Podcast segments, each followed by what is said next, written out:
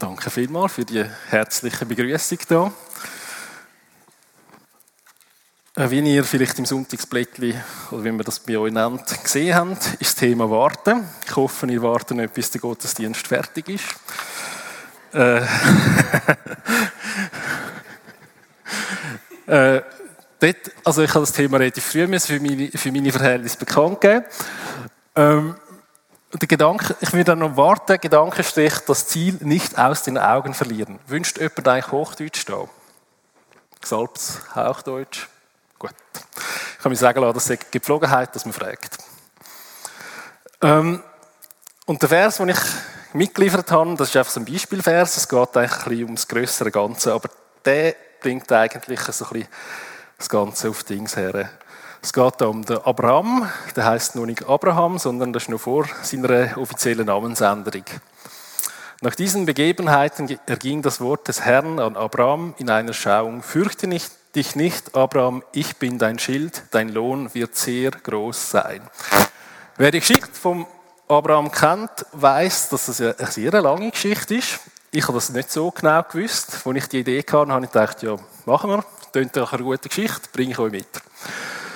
Was ich nicht gewusst habe, dass sich das über, Moment, über neun Kapitel erstreckt. Also ich habe mega viel lesen aber es ist auch mega interessant und ich dachte, ja, also klar, hat er Schwierigkeiten gehabt. Äh, über so lange Zeit warten, das ist extrem lang. Und die Geschichte ist, ich finde es ein mega cooles Anschauungsbeispiel über Warten und was Warten mit einem machen kann. Und wahrscheinlich findet, euch, also findet sich jemand von euch wieder in dieser Geschichte. Ich habe mich darin voll erkannt. Äh, ich bin im Moment in einer spannenden Phase. Ich wohne noch in Wetzigen, wohne auf Männedorf. Ich suche ein Haus und ich warte auf das. Weil ich kann mir das nicht leisten, was da so in der Inserat und so gefragt wird.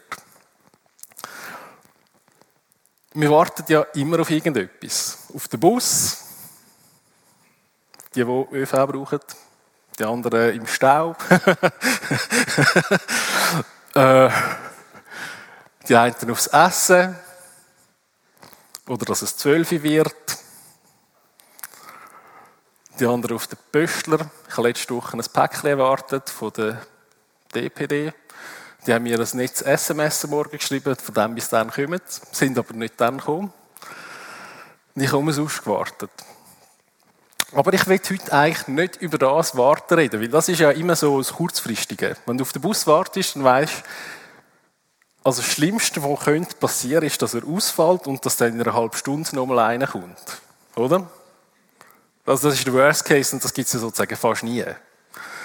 Also, ich weiß, ich fahre vielleicht zu wenig ÖV für das, aber ich will sagen, es passiert nicht so häufig.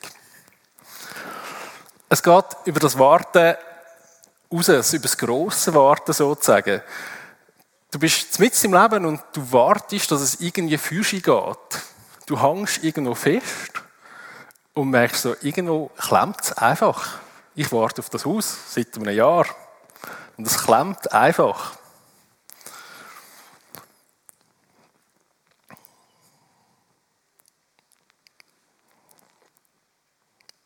Äh, Moment, Moment. Oder wie wir, also wir haben den Song leider nicht gesungen heute, äh, vom Dan Zellner her, du hast Grosses vor mit uns singen, oder? Dann merkst du so, Gott hat etwas vor mit uns, aber was bitte schön und wann passiert das? Und das ist so die, die Art Warten, oder die Geschichte von Abraham und Sarai, wie, da geht es um das große Warten, um die Verheißung, wo Gott Abraham gegeben hat. Und ich finde das eine super Beispielgeschichte, weil die haben extrem lang gewartet.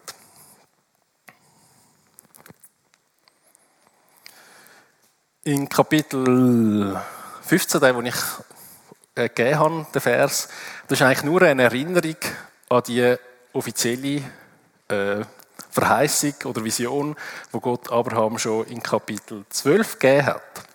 Wir schlagen auf 1. Mose 12, Vers 1. Gehen einfach ein bisschen durch die Geschichte. Ich hoffe, das Experiment klappt. mit dieser Geschichte über so viele Kapitel, dass wir irgendwann dann ankommen.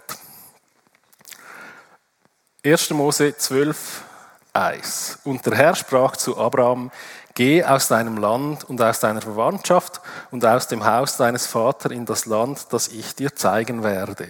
Ich will dich zu einem großen Volk machen und will dich segnen und deinen Namen groß machen. Und du wirst ein Segen sein. Segnen will ich, die dich segnen, wer dich abschmäht, den will ich fluchen. Und Segen sollen durch dich erlangen alle Sippen der Erde. Da ging Abraham, wie der Herr es ihm gesagt hatte, und Lot ging mit ihm. Abraham aber war 75 Jahre alt, als er von Charan auszog. Und Abraham nahm Sarai, seine Frau, und Lot, den Sohn seines Bruders, und all ihre Habe, die sie besaßen, und die Leute, die sie in Charan erworben hatten, und sie zogen aus, um ins Land Kanaan zu gelangen, und sie kamen ins Land Kanaan. Coole Geschichte, oder? Der Herr hat gesprochen und gemacht. Außer das mit diesen Nachkommen. Und der Abraham ist dort doch schon 75 gewesen. Das ist doch nicht mehr das, wo man sagt, jugendliches, knackiges Alter. Und eigentlich, also ich staune, Gott gibt mit 75 noch eine Verheißung und eine Berufung. Also du musst nicht enttäuscht sein, wenn du mit 15, 12, 8 oder 3 noch keine Berufung, Vision, Verheißung bekommen hast. Der Abraham hat sie erst mit 75 bekommen. Und dann kommt die Geschichte, wo sie ausgezogen sind, wo sie in Ägypten sind, der Mose seine Frau als Schwester ausgegeben hat und dann das irgendwie gut gekommen ist. Dann der Abraham und Lot haben sich in Kapitel 13 getrennt. Dann in Kapitel 13 hat sich auch die Verheißung nochmal wiederholt, hat Gott gesagt, hey, ich erinnere dich, ich werde dich zu einem grossen Volk machen. Unzählbar wie der Staub von der Erde. Kapitel 14 hat sich Abraham seinen Neffe Lot aus der Gefangenschaft gerettet. Und dann hat er noch den Segen von Melchisedek bekommen. Das könnt ihr sonst alles nachlesen. Wir gehen nicht weiter auf das ein. Wir werden die Geschichte einfach so ein bisschen aus dem Bezug, aus dem Winkel von Warten anschauen. Zehn Jahre später auf alle Fälle, in Kapitel 15, kommen wir zu dem Vers, den wir, jetzt, den wir am Anfang gelesen haben, kommt eben die Erinnerung an die bestehenden Verheißungen. Also ich finde es noch fair von Gott, dass er im Schnitt alle fünf Jahre wieder mal eine Verheißung gibt und sagt, ich meine es dann im Fall immer noch so.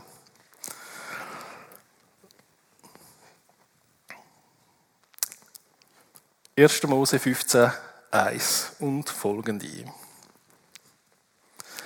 Nach diesen Begebenheiten erging das Wort des Herrn an Abraham in einer Schauung. Fürchte dich nicht, Abraham, ich bin dein Schild, dein Lohn wird sehr groß sein. Abraham aber sprach, Herr, Herr, was willst du mir geben, da ich kinderlos dahin gehe und Eliezer aus Damaskus Erbe meines Hauses wird? Und Abraham sprach, du hast mir keinen Nachkommen gegeben, so wird mein Haussklave mich beerben. Aber sieh, es erging ihm das Wort des Herrn, nicht dieser wird dich beerben, sondern dein leiblicher Sohn, er wird dein Erbe sein. Und er führte ihn nach draußen und sprach, blicke auf zum Himmel und zähle die Sterne, wenn du sie zählen kannst. Und er sprach zu ihm, so werden deine Nachkommen sein. Und er glaubte dem Herrn, und das rechnete er ihm als Gerechtigkeit an. Ich habe mich gefragt, was ist in dem Kopf von dem Abraham losgegangen? Und Gott gesagt hat, nein, nein, nein, nein, nicht der wird dich erben, sondern dein eigener Sohn, wo du jetzt aber noch nicht hast. Klammer auf und auch noch lange noch nicht wirst haben. Klammer zu. Wie soll denn das gehen? Oder der ist jetzt äh, doch immerhin schon 85. Da sind mir einfach drei Sachen aufgefallen. Erstens, Abraham hat sich schon mit seiner kinderlosen Situation abgefunden. Er gesagt, es klappt offensichtlich nicht. Ich weiß zwar nicht so genau, wie viel und wie häufig das sie probiert haben, aber irgendwie klappt das einfach nicht mit diesen Kindern, mit dem Erbe. Gut, wir machen einen Ersatz. Man muss ja gerüstet sein für alle Fälle. Und das finde ich eigentlich, also eigentlich ist es eine extrem coole Attitüde. Weil wer von uns hat schon all seine Geschäfte geregelt, falls wir abtreten sollten? Äh, sehr empfehlenswert, dass man das frühzeitig regelt. Aber natürlich nicht ohne den Herr. Und er sagt, nein, nein, nein, nein, nein, nicht du, sondern der wird erben. Abraham hat eben schon Ersatzerben gehabt. Schlussfolgernd können wir eigentlich behaupten, dass der Abraham an die göttliche Verheißung gar nicht mehr richtig glauben mag. Man sagt, dass es klappt eh nicht. Also schaue ich für eine Lösung. Er hat wahrscheinlich schon zu lange gewartet nach seinem Maßstab. Und es ist ja nicht so, dass er in all diesen Geschichten, die wir vorher so kurz durchgegangen sind, dass er Gott nicht drin erlebt hat. Er wüsste es eigentlich besser, oder? Er wüsste, dass Gott immer oder dass man mit Gottes Kraft kann und darf und muss rechnen. Und dass da irgendetwas einfach grösser ist, wie über unser Verstehen ausgeht. Er hat irgendwie vergessen zu erwarten. Und ich habe mich da wiedergefunden. Wie viel vergesse ich von diesen Sachen, die ich mit Jesus schon erlebt habe? Das, was eigentlich so guter ist für meinen Glauben, wo ich merke, so, ah, dem kann ich mich festheben, wenn es wieder eng wird. Das habe ich schon erlebt. Das ist so. Ein Kollege von mir sagt, das ist ein gutes Erlebnis, das ich schon im Hosensack habe. Und das stimmt, das hast du eigentlich da drin. Das ist im im Sack haben wir das parat, haben wir das schon verwünscht. Und das ist so eine gute Erinnerung. Und irgendwie ist das nicht durchgedrungen. Zweitens, Gott steht immer noch treu zu seinem Wort. Und, was mich einfach immer wieder erstaunt, also nicht nur in dieser Geschichte, sondern überall, er gibt immer noch eine drauf. Es ist nicht so, ne, und dann wieder ne, sondern Gott gibt einfach immer noch mehr davon zu seinen Verheißungen. Es bleibt nicht bei dem bestehen, was er immer, was er gegeben hat, sondern sie wächst auch. Und drittens, Gott könnte ja zu Abraham sagen, ja, also du Penner, ich habe es dir jetzt schon zweimal gesagt und ich habe es dir jetzt das dritte Mal gesagt, wieso schnallst du das eigentlich nicht, dass ich das ernst meine? Lass doch mir mal zu und hätte dann eine riesige Moralkühle können überhauen, macht es aber nicht und sagt einfach, ich meine es dann im Fall so und so und so. Er erinnert ihn einfach, wie es denkt ist. So herrlich. Da ist keine Verurteilung.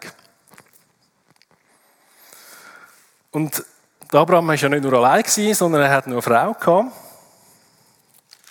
Zwei. In Kapitel 16, Vers 1, und Sarai, Abrahams Frau, hatte ihm keine Kinder geboren. Wie wenn der Fehler an ihr liegen, wieso haben die das gewusst? Ich habe da Fragen, aber ja, die Geschichte hat es ja dann gezeigt. Oder eben nicht. Sie hatte aber eine ägyptische Magd. Oh, oh, oh, spüren das schon? Der Wink mit dem Zaunpfahl. Die hieß Hagar. Und Sarai sprach zu Abraham, sieh, der Herr hat mich verschlossen, so dass ich nicht gebären kann. So geh zu meiner Magd, vielleicht bekomme ich durch sie einen Sohn. Also, Moment. Also, Sarai sollte einen Sohn bekommen von der Hagar. Also die Fortpflanzungsmedizin schafft das, glaube ich, heute noch nicht ganz. Und die hätten das hier wählen. Interessant. Also, was ich auch noch spannend finde, es braucht ja Glauben, um an die Verheißung von Gott zu glauben. Aber das braucht eigentlich noch viel mehr Glauben, dass wenn du sagst, geh nicht mit mir ein Kind machen, sondern mit ihr. Und das wird dann mein Sohn sein. Also das geht ja gar nicht. Es braucht noch viel mehr Glauben.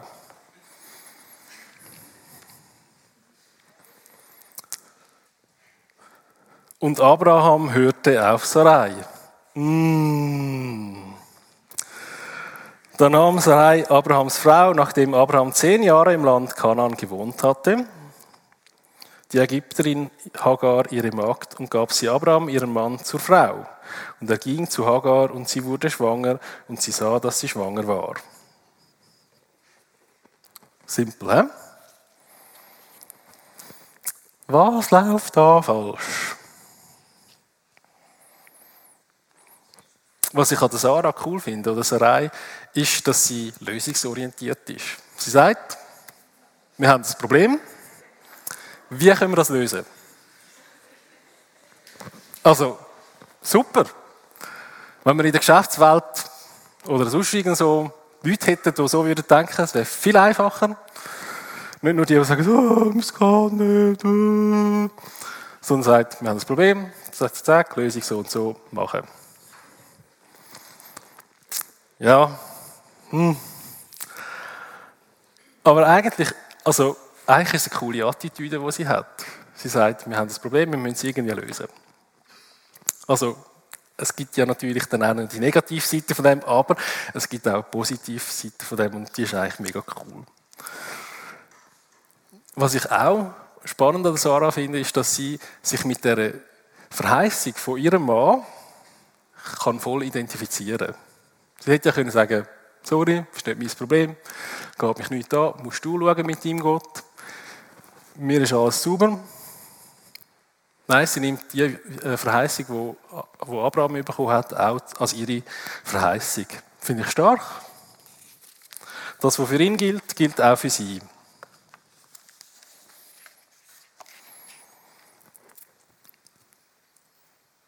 Aber sie ist der Versuchung erlegen, der, die Vision oder Verheißung, oder wie man dem immer auch sagen will, klein zu machen. Und da merke ich, das machen wir auch. Das ist so Simpel.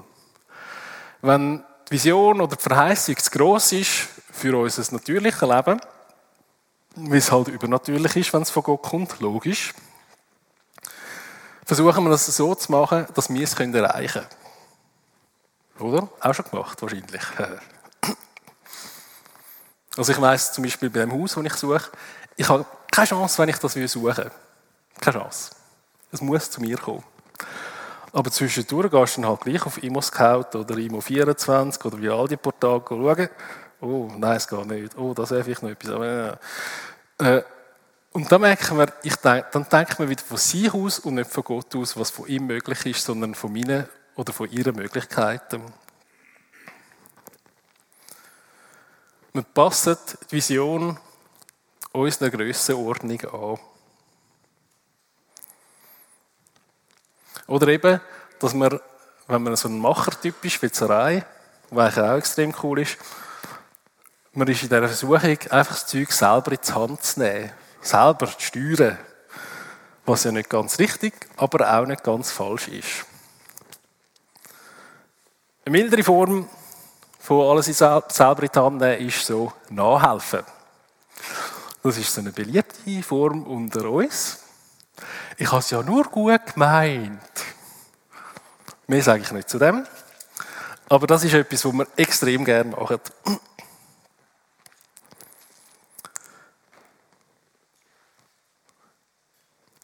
Und dann ist der Ismael auf die Welt gekommen. Abraham war 86. Und wie wir wissen, das kann ja nicht der Weg sein von Gott.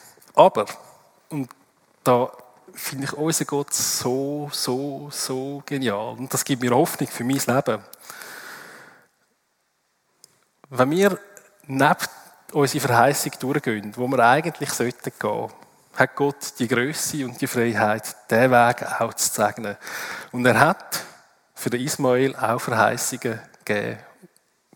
Kapitel 16, Vers 10. Und der Bote des Herrn sprach zu ihr, zu Hagar, ich werde deine Nachkommen reichlich mehren, dass man sie nicht zählen kann in ihrer Menge. Oder Kapitel 17, Vers 20. Aber auch wegen Ismael, sagte zum Abraham, erhöre ich dich. Sieh, ich segne ihn und mache ihn fruchtbar und mehre ihn über alle Maßen. Zwölf Fürsten wird er zeugen und ich werde ihn zu einem großen Volk machen.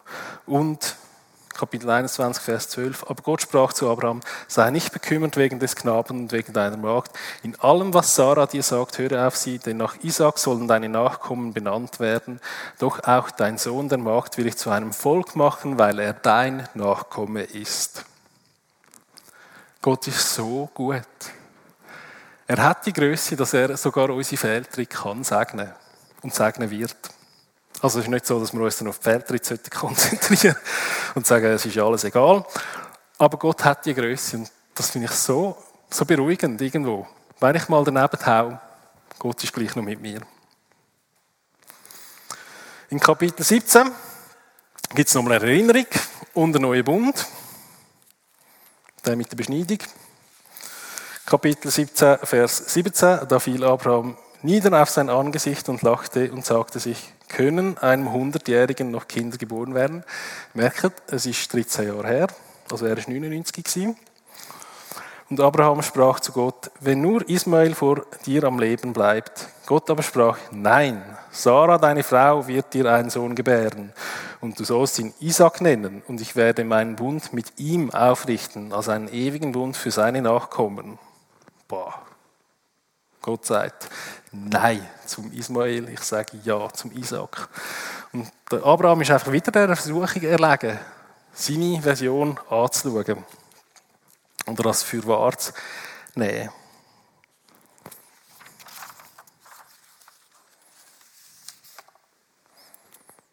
Oder in Kapitel 18, wo die drei Männer, Engel, bei Abraham und Sarah sind.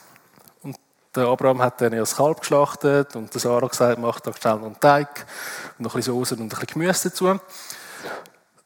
Äh, und wenn die draußen am Reden sind, haben sie ja gesagt, ja, du wirst nochmal einen Sohn bekommen. Und Sarah hat ihnen da im Zelt gelesen und gelacht. Und ich gesagt, nein, ich habe nicht gelacht. Und sie haben gesagt, doch, du hast gelacht. Aber es ist schlussendlich nicht mehr so viel Glauben für gewesen, nach 24 Jahren. Wer kann das denen verdenken? Also, in gewissen Punkten warte ich auch schon so lange auf gewisse Sachen, aber ich hoffe, ich kann mehr glauben wie sie, ohne sie zu verurteilen.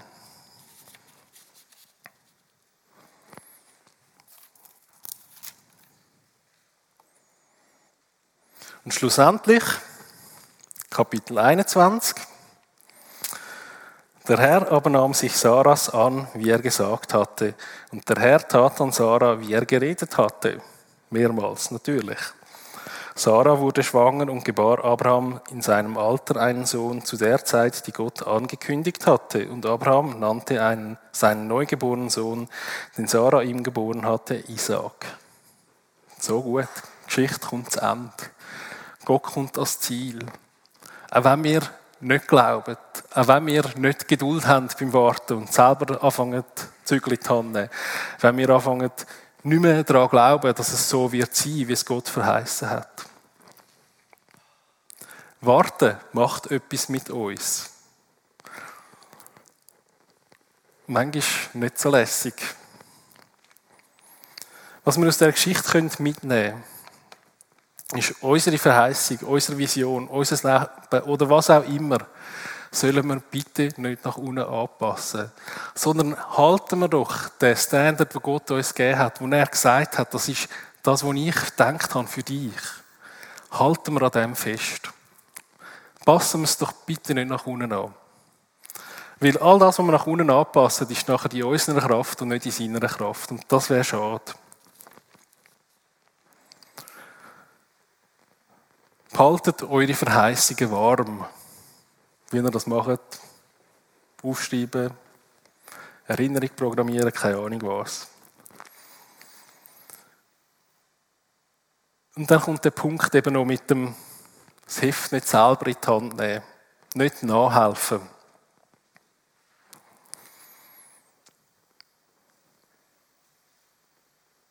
Und der Punkt, den ich einfach extrem beruhigend finde, ist, Gott kommt mit uns als Ziel.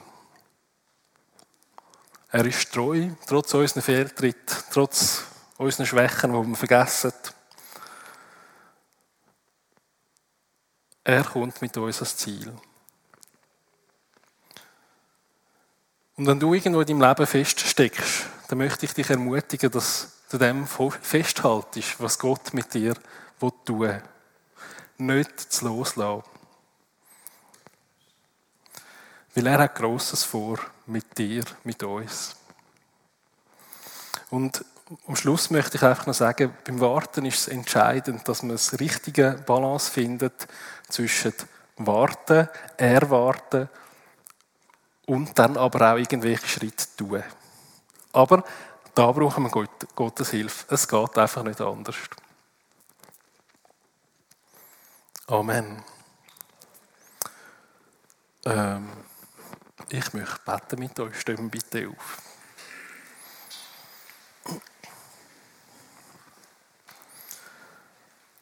Vater im Himmel, ich danke dir, dass du uns zutraust, zu warten, dass du uns zutraust, zu erwarten, dich zu erwarten, dich in unserem Leben zu erwarten. Und ich danke dir, dass du zur rechten Zeit wirst kommen, egal wie verfahren die Situation ist, wo wir drin stecken. Oder egal wie fest, dass wir feststecken, uns verhakt haben mit irgendwelchen Sachen. Du bist treu. Und ich danke dir, dass du gut und gross von uns denkst. Und ich danke dir, dass du mit uns als Ziel wirst kommen und dass du nicht spät wirst kommen. Ich danke dir für deine Treue in allem. Danke dir, dass du mit uns kommst. Amen.